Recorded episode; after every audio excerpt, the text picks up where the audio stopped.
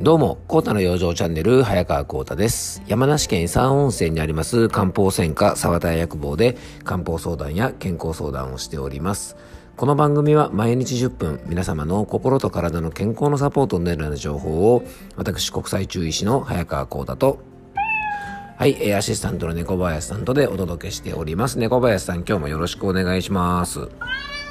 はい。ということでですね、今日もね、あの、張り切ってお伝えしていきたいと思いますが、あの、昨日の番組でですね、えっと、まあ、寒くなってきましたね、なんてお話をしました。でですね、あの、今月ね、あの、11月のですね、えっと、オンラインセミナーでも25日に終わってしまったんですが、冷え症対策のお話をしたんですが、まあ、あの、今年はですね、僕のオンラインセミナーの方で4月からスタートして、まあ、いろんなテーマのね、あの、健康についてのお話をさせてもらいました。で、来年もですね、まあ、今年もね、あの、本当いろんな方にご参加いただいてね、本当にあの、ありがたかったんですが、あの、来年もですね、まあ、少しでもね、皆さんの健康の役に立つような情報を、まあ、直接ね、オンラインセミナーだとですね、あの、ちょっとね、会話をしたりとかね、質問してもらったりして、あの、皆さんと直接こうお話しする機会にもなりますので、できるだけね、あの来年も開催していきたいなと思ってるんですが、まあ、どんなテーマがいいのかなってちょっと今ね、いろいろ来年に向けてあの考えているところです。で、12月はですね、まあちょっと年末ということもあってね、1ヶ月お休みして、1月からスタートしたいと思っていますので、あの、もしですね、リスナーの皆さんからも、まあこんなテーマでね、あの、オンラインセミナー、あの、やってくれたらぜひ参加したいなとかですね、あの、時間帯とか曜日とかですね、今は、あの、水曜日とか木曜日の平日の夜ですね、8時からやっててるんですが、あの、こんな時間でやってくれたら参加したいなんていうものがあればですね、まあ、あの、1ヶ月の間にですね、例えば昼間の時間帯に1回と、あと今夜の時間帯に1回とか、平日の夜に1回と、例えば日曜日とかのね、あの、お昼の時間に1回とかですね、まあ、そういう時間設定でもいいのかななんてちょっと思ってますので、あの、またもしよかったらですね、あの、ツイッターとか、あの、インスタとかですね、まあそういった、あの、SNS 経由でもいいのでね、またコメントしてくれたりとかね、DM とかでも構いませんから、あの、皆さんからのね、あの、ご意見ちょっとお待ちしてますので、えー、ぜひよろしくお願いいたします。えっ、ー、と、今日はですね、前回ですね、毛細血管の血流についてですね、ちょっといろいろお話をさせてもらいました。で、前回はですね、まあ、いかに毛細血管の血流というものが大事かということでですね、まあお話の方が大体時間に来てしまったので、今回はですね、じゃあ具体的にそのね、非常に大事な毛細血管の血流をどう整えていけばいいのかということで、えー、っとね、ちょっとそれをテーマにお伝えしていきたいと思います。えー、今日はですね、前回からの引き続きで、えー、毛細血管が加齢で減る美容と健康の基本、良い毛細血管の血流のための漢方的お血対策をとはというテーマでお届けしていきたいと思います。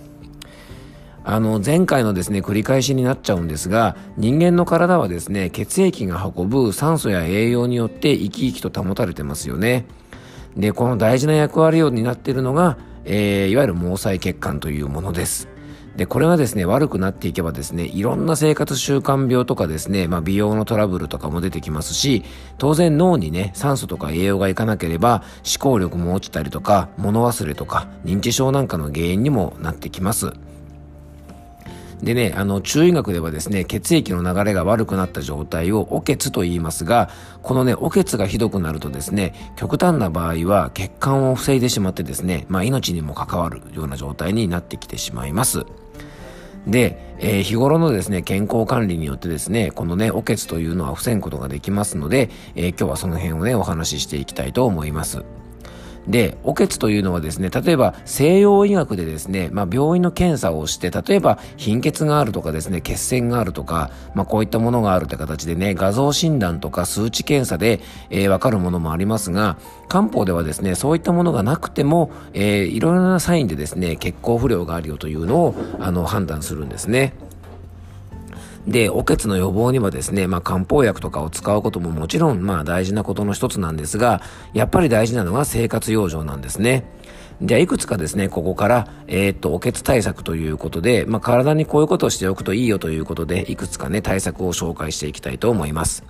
まずは、運動です。えー、散歩とか体操とかですね、ストレッチとか、運動方法って色々あるんですが、すごく大事なのがですね、その人の体力に見合った、まあ、適度な運動をすることが非常に大事です。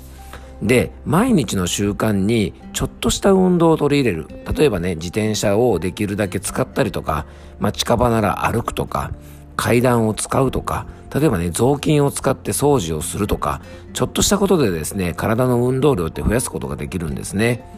で、体全体の筋肉を動かすことで、新陳代謝を活発にすることで、えー、血液の改善、血流の改善にすごくつながります。で、中医学の基本はですね、やっぱりあの、動かないとダメだっていうのはね、あの、古典でもいろいろ書いてありますし、やっぱりですね、えっと、中医学ではね、鍼灸とかですね、まあそういったものも非常にね、あの、東洋医学の基本として、内服の漢方と、まあ、外からのお手入れとしての鍼灸とかっていうのがね、やっぱりこれ繋がってるんですが、あれもね、やっぱり体の筋肉を動かしたりとか、巡りを良くするという意味ではですね、やっぱり運動とこう近いようなものがあるのかなと思います。まあ、指圧とかマッサージなんかもね、効果的ですし、まあ、こういったですね、体を動かすということはですね、非常にお血対策として大事です。そして二つ目がですね、ストレス対策。まあ、ある意味ね、このストレスはですね、えー、っと、最も難しい対策なのかもしれませんし、今ですね、血行不良になっている方のかなり多くが、このストレスでね、血液の流れが悪くなってるんじゃないかなと思います。まあ、趣味があったりする方はですね、まあ、好きなことをする時間を非常に大事にしてほしいと思いますし、さっきお話ししたですね、運動というのも実はですね、このストレス解消になります。えー、ストレスフルな方はですね、まあ、運動なんかでも、できるだけね、あの、ゆっくり散歩するようなね、息をハーハー切らせて走ったりする運動よりは、のんびりゆっくりゆったりお散歩するようなことはですね、ストレス解消にもなりますし、運動にもなるし、まあ、一石二鳥じゃないかなと思います。